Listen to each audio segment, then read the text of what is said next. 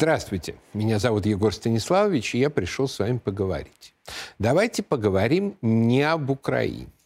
Сейчас по результатам спецоперации в состав России вошло довольно много территорий. А войдет, возможно, еще больше. Еще вопрос, конечно, кто, когда и в каком статусе войдет юридически, но фактическое вхождение уже несомненно. Российские паспорта, российские законы, российские школьные программы и учебники. И в связи с этим возникает вопрос, какова будет идентичность этих регионов в будущем? В качестве кого будут ощущать себя жители этих освобожденных территорий? Изюма, Мелитополя, Херсона. И здесь в некоторых экспертных кругах и телеграм-каналах начинает проталкиваться крайне мутная концепция «хорошей Украины». Мол, объявим эти земли Украиной-2, сделаем некую украинскую культуру с вышиванками и гопаком, но без фашизма бандеровщины, и устроим себе такую УССР 2.0. Скажем, уже обещано, что на освобожденных территориях останется изучение украинского языка. Будем надеяться, что хотя бы добровольное. В чем смысл такого изучения? Не очень понятно. Украинский язык, как домашний диалект, прекрасно могут изучать дома те, кто на нем говорит. Однако на освобожденных территориях говорят не по-украински, а по-русски – и в крайнем случае на суржике. Но украинский язык, преподаваемый в школе, с этим народным наречием не имеет ничего общего. Именно поэтому даже украинские националисты зачастую учили его с большим трудом. Конечно, никто в Минпросе не будет писать учебников по суржику. Возьмут официальные украинские учебники, возможно, советские, и будут шпарить по ним – этот язык может быть нужен только для одного для ведения на нем официальной документации украинского государства. Теперь, внимание, вопрос. Кому и зачем нужно будет ввести официальную документацию на украинском языке на освобожденных территориях? Можете сделать звонок другу. Тоже с украинской литературой. Никакой независимой, свободной от русофобии украинской литературы попросту не существует. Единственным писателем, который творил на малороссийской мове, не вкладывая в это никакого политического смысла, был Иван Котляревский, автор шуточной «Энеиды». А вот вся дальнейшая брехня Тараса была пропитана идеей сепаратизма – превращения русской Малороссии в Украину антироссии.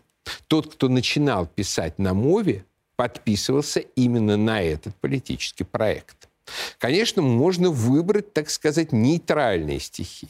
И из Шевченко, из его продолжателей. Можно подобрать стихи тех, кто писал на мове на зло сепаратистам. Например, замечательного галицкого поэта-русофила Дмитрия Вергуна – но все это будет, мягко говоря, нечестно. Мова была инструментом конструирования антироссии.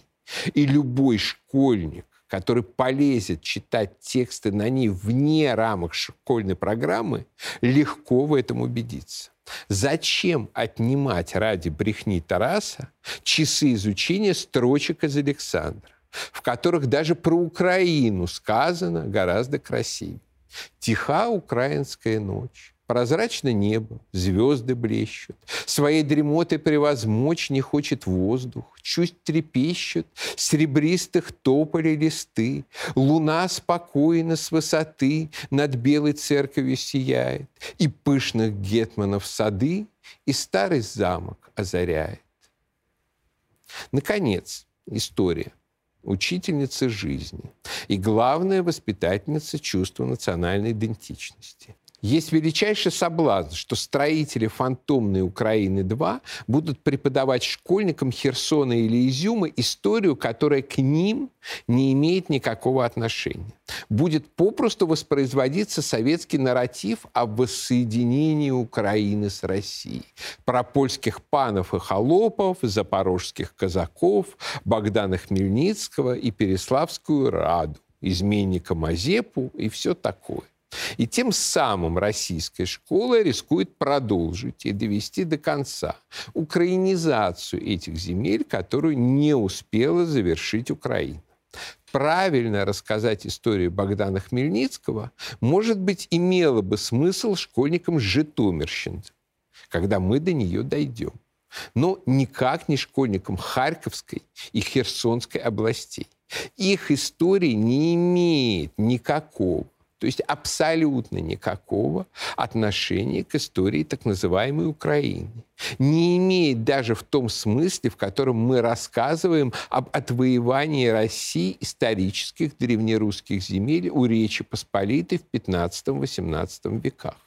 Впервые эти территории оказались в составе Украины в качестве созданной коммунистами Украинской Советской Социалистической Республики. Даже так называемая УНР, Украинская Народная Республика, созданная сепаратистами в 1917 году, никогда не зацеплялась на этих территориях больше, чем на пару недель, как бы этого не хотел. То есть цеплять к освобожденным территориям нарратив украинской истории, правильный или неправильный, нашей или не нашей, на мой взгляд, попросту глупо. Единственное, что можно сказать об Украине, это то, что она здесь чужая. И не надо запутывать в нарратив украинской истории наших русских школьников и вообще будущих граждан России. Приведу один пример. Сейчас в Запорожье хотят снимать мультфильм «Как казаки бандеровцев гоняли». Очень милая затея. Сериал про казаков я тоже в детстве очень любил. Но вот вопрос. А почему в Запорожье? Казалось бы, все очевидно. Запорожская область, город Запорожье, Запорожская сечь и казаки. Но только не город Запорожье, ни большая часть области абсолютно никакого отношения к Запорожской сечи не имеют. Территория области – это земли, которые были отвоеваны у Крымского ханства силой русского оружия в начале XVIII века. Александровская крепость Днепровской линии пограничных укреплений была основана в 1770 году. Именно так начался город Александровск, переименованный большевиками в Запорожье. Вот что представлял собой его исторический герб. В зеленом поле крестом поставлены два ружья со штыками. В малиновом поле черный лук с тремя стрелами вниз обращенными. Знаменует силу нашего оружия и слабость силы татарской. То есть исходный смысловой код города Александровска – это не про запорожских казаков, а про движение Российской империи в степь и победу над Крымским ханством.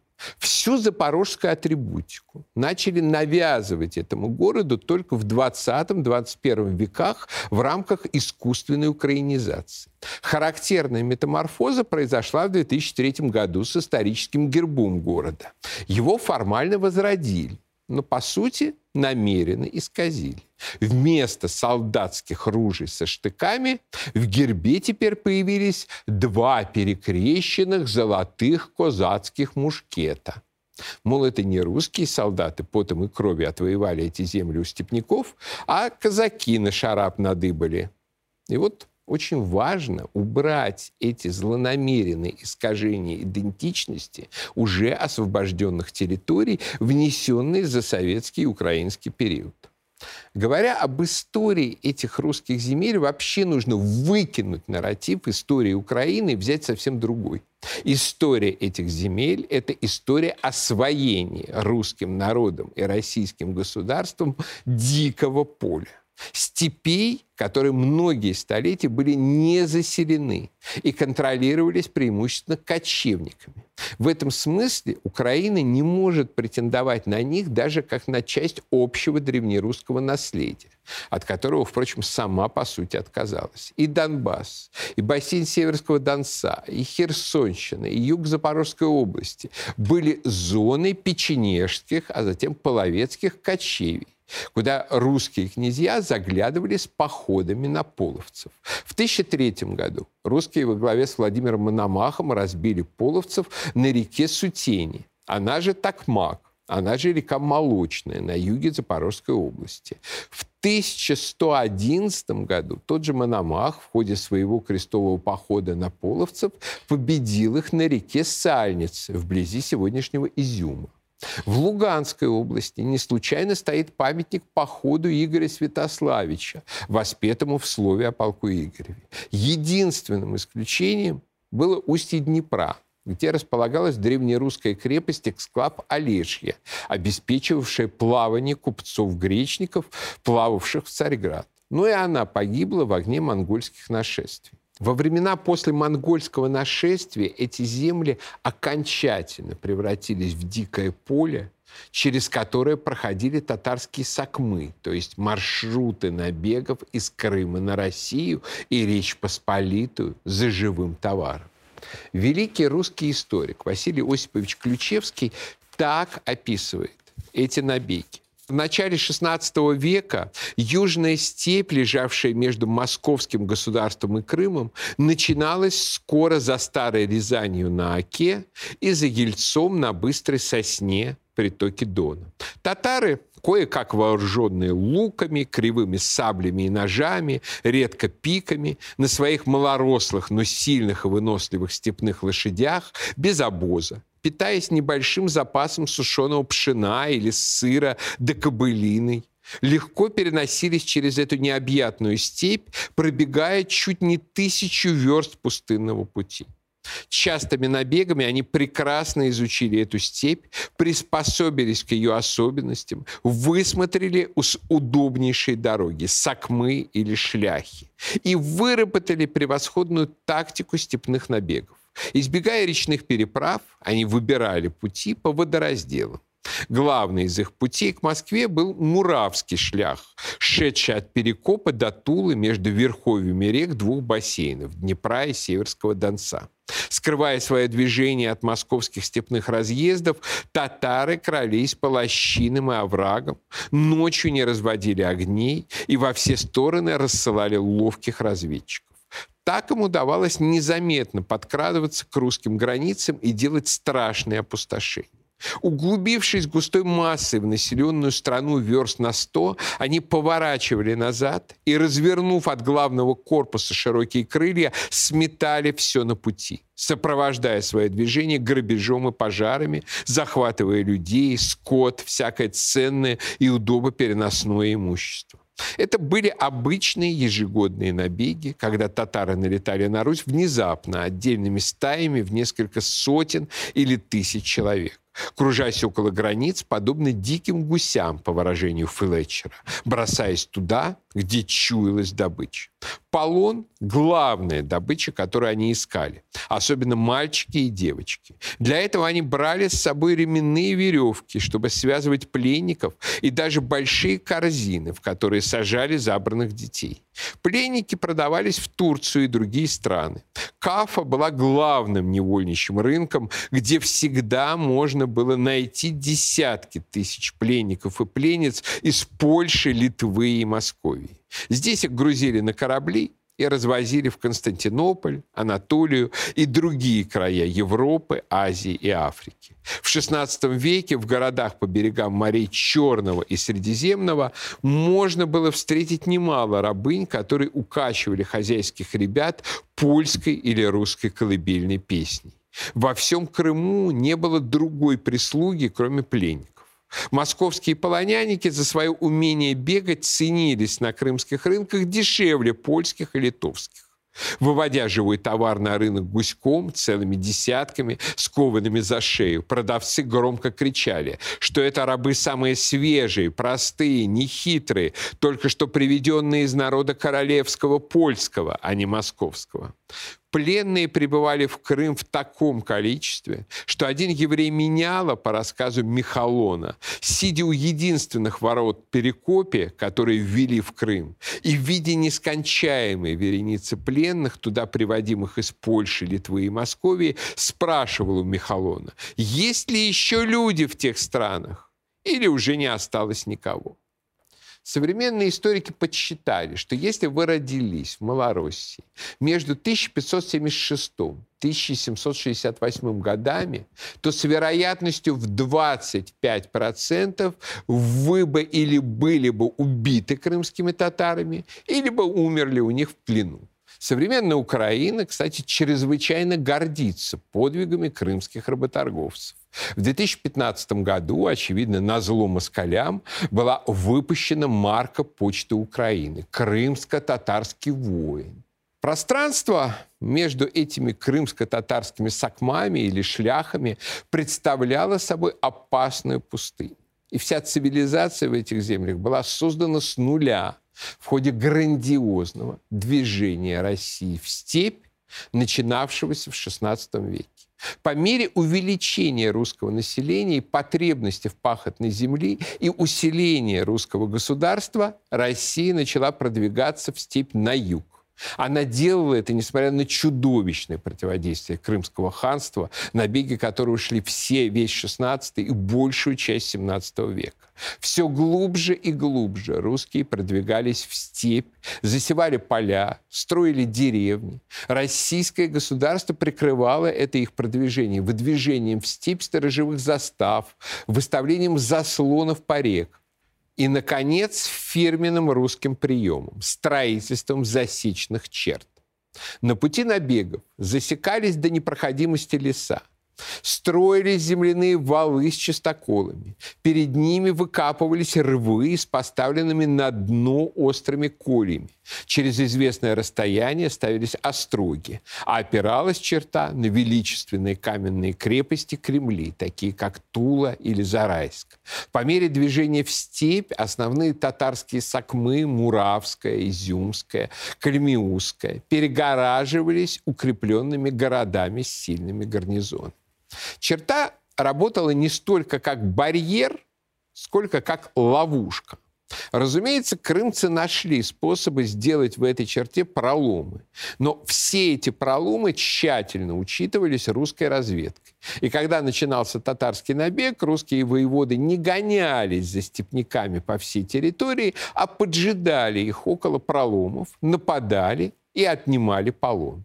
Тем самым набеги экономически обессмысливались. Пленников для продажи в кафе Феодосии у татар не оставалось, а наши русские люди возвращались к себе домой.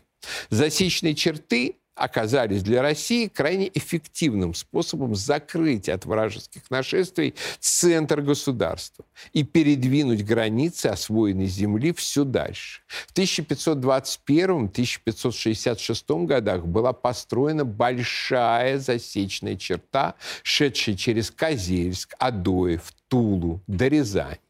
Ответом Крыма стала мобилизация всех сил, направленных на Москву. В 1571 году через засеки сумело прорваться войско крымского хана Девлет-Гирея и сожгло Москву. Однако в 1572 году новый набег хана был разбит в битве при Молодях замечательными полководцами Михаилом Воротынским и Дмитрием Хворостининым. В начале августа исполняется 450 лет этой битвы, и мы обязательно посвятим ей программу. После разгрома при Молодях возможности Крымского ханства сдерживать продвижение России в степь значительно ослабели, и машина русской колонизации двинулась на юг. 1592 году был отстроен и укреплен Елец. В 1597 Курск. В 1586 году основаны Ливны. В 1593 году основаны Валуйки и Оскол. В 1596 Белгород. Одной из передовых крепостей России стал старинный Путивль, где некогда на стене плакала по князю Игорю Ярославна. В 1600 году Россия осмелилась так далеко выдвинуться в степь, что основан был город Царев-Борисов, недалеко от современного Изюма. Победоносное движение в степь отчасти затормозилось в смутное время, когда именно южные окраины российского государства стали той соломой, которая, вспыхнув, разожгла огонь анархии в остальной России. Но тот факт, что на южных окраинах скопилось столько горючего материала, свидетельствует о том, что там уже было большое количество вооруженных русских людей. В годину смуты запустил царев Борисов. Лишь чудом Россия в эти годы избежала больших ханских набегов из Крыма. Однако стабилизация России привела и к возобновлению военно-аграрного наступления в степь, несмотря на продолжавшиеся набеги крымских работорговцев. А в 1632-33 годах, в годы Смоленской войны, Крымское ханство нанесло России удар в спину, помешав ей вернуть захваченный Польшей Смоленск. Это стало последней каплей, и русское правительство решилось на грандиозный национальный проект – строительство огромной белгородской засечной черты, осуществленное в 1635-1646 годах. Это было грандиозное сооружение длиной 800 километров из земляных валов, рвов, надолбов, засек, острогов и крепостей, ощетинившихся многочисленными пушками. Оно наглухо перекрывало дорогу крымским набегам. Черта тянулась с запада на восток от Ахтырки через Белгород, Новый Оскол, Острогожск, Воронеж до Козлова, где переходила в Тамбовскую засечную черту. Огромная территория была заперта от татарских набегов и превратилась из бывшего дикого поля в благодатный земледельческий край. Однако это означало, что смельчаки могут продвинуться еще дальше. Опираясь на белгородскую черту, русские поселения начали выдвигаться все глубже в степь, в район запустевшего царева Бориса. В этот момент в историю русского освоения дикого поля вплелась и история Малороссии, ну, как боковой сюжет. Под защиту русского государства стали перебегать отряды восставших против польской шляхти казаков. В России их называли черкасами, православных священников, крестьян, Особенно много таких беженцев появилось с началом восстания Богдана Хмельницкого против Речи Посполитой. Русские государи разрешали этим беженцам селиться на своей земле, основывать крепости и защищать предполье Белгородской черты. Беженцы основали Чугуев, Харьков, Сумы. В этой части Дикого поля начал оформляться исторический регион Слобожанщина в котором под русским суверенитетом встречались военная и крестьянская колонизация из Великороссии и казацко-крестьянская, беженская из Малороссии. Вскоре Слобожанщина превратилась в цветущий край, Украину русского государства. И встал вопрос о том, чтобы защитить и ее от крымских набегов. Тем более, что в этот период война за будущую Южную Россию шла уже не только с Крымским ханством, но и с ее сюзереном Турцией. В 1679-1680 годах была построена прикрывавшая Слобожанщину Изюмская засечная черта, основой которой стал новый город Изюм, построенный неподалеку от запустевшего царева Борисова. Инициатором строительства Изюма был знаменитый русский полководец, один из первых русских генералов Григорий Иванович Косагов, ветеран войн с Польшей и Турцией за Украину. Он не только основал Изюм, но и на свои собственные средства построил участок оборонительной линии и одну из башен Изюмской крепости. Другими крепостями на новой черте стали Змиев, Балаклея, Купянск. Так что города востока Харьковской области – это даже не Слобожанщина, а продолжение военно-засечного продвижения России вглубь Дикого поля. Во всех русских оборонительных линиях была одна роковая уязвимость. При желании и отсутствии сопротивления их можно было обойти с запада, с территории Малороссии, которая находилась под властью Речи Посполитой. Поэтому Россия была настолько заинтересована в восстановлении контроля над левобережной Украиной. И в самом деле единственный прорыв татар за Белгородскую черту имел место в 1659 году, когда после трагической для русского войска битвы под Конотопом изменник Гетман Выговский открыл татарам дорогу в обход Белгородской черты вглубь России. В тот год подновляли оборонительные укрепления не только в Туле, но и в Москве. Когда Россия борьбу за левобережье выиграла, там тоже появилась оборонительная линия. Первый проект черты, прикрывающий левобережье с юга, разработал Григорий Косагов. Но осуществлен он был только через полвека, когда в мае 1730 года при императрице Анне Иоанновне решено было построить украинскую оборонительную линию от Днепра до начала Изюмской черты. Руководил строительством черты знаменитый фельдмаршал Миних, а землеотводом занимался генерал Манштейн, отдаленный потомок которого прусский генерал усыновил Эриха фон Левинский, который появится в этих местах как завоеватель, фельдмаршал Манштейн в 1941-43 годах. Опираясь на украинскую линию, Россия начала штурм последних рубежей Крымского ханства. В ходе русско-турецкой войны 1735-39 годов войска Миниха взяли штурмом Перекоп, вошли в Крым и сожгли Бахчисарай, взяли Азов, Очаков и Кенбург. В 1739 году Миних взял Хатин и Яссы в Молдавии. Главным врагом русских в этой войне были уже не столько татары и турки, сколько чума. Санитарные потери составили 90%. В конечном счете Россия присоединила огромную территорию правобережью Азовского моря. От Азова на Дону до устья реки Берда. Кроме того, Турция признала принадлежность России обширных земель запорожского войска по оба берега Днепра. Чтобы оградить новую границу, в 1770 году началось строительство Днепровской линии укреплений. Она шла от основанной русскими Александровской крепости, ныне города Запорожье, до устья реки Берда, где была основана Петровская крепость, будущий Бердянск. В этот момент Россия уже вела с Турцией новую войну. 1768-1774 годов, оказавшуюся сокрушительно победоносной. А в 1783 году в состав России вошел Крым. А точнее, все Крымское ханство, включая территорию Степного Крыма за пределами полуострова. На этих землях началось осуществление великой русской мечты проекта Новороссии, бывшего прямым продолжением освоения русскими дикого поля. На территории Новороссии селились как русские люди из Великороссии, Слобожанщины и Малороссии, так и выходцы из других стран – сербы, венгры, немцы. Инициатором массового заселения Новороссии и создания в ней новых городов стал светлейший князь Григорий Потемкин. В 1776 году по его инициативе был основан город Екатеринослав, Днепропетровск. В 1778 Херсон и Мариуполь. В 1784 Мелитополь. В 1787 Николаев. Мечтой Потемкина было превратить Новороссию в цветущую, поистине райскую землю.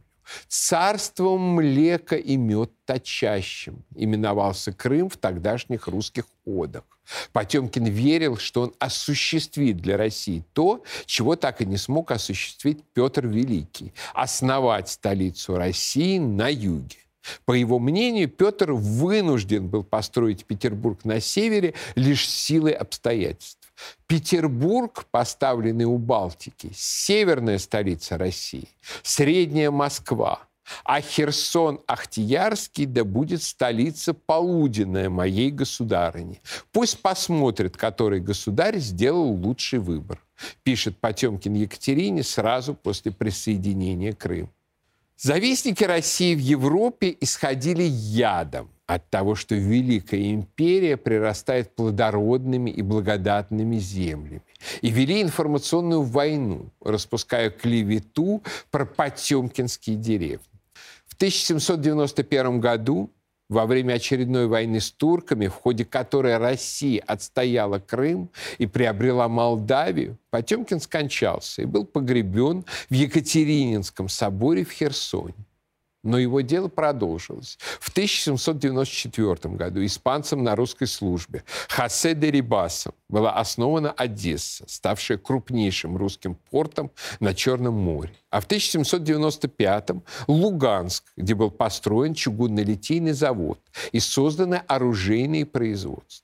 Начало металлургии в Луганске стало символом нового предназначения Новороссии. Не только благодатная плодородная житница, но и центр промышленности, центр русской индустриализации, шедший в XIX веке. К концу столетия важнейшими индустриальными центрами стали Донецк, основанный в 1869 году как Юзовка, с его металлургическими заводами и угольными шахтами. Николаев, судостроительные заводы которого были основаны Николаевские в 1789 году, а Черноморский в 1897, обанкрочен Украины в 2021.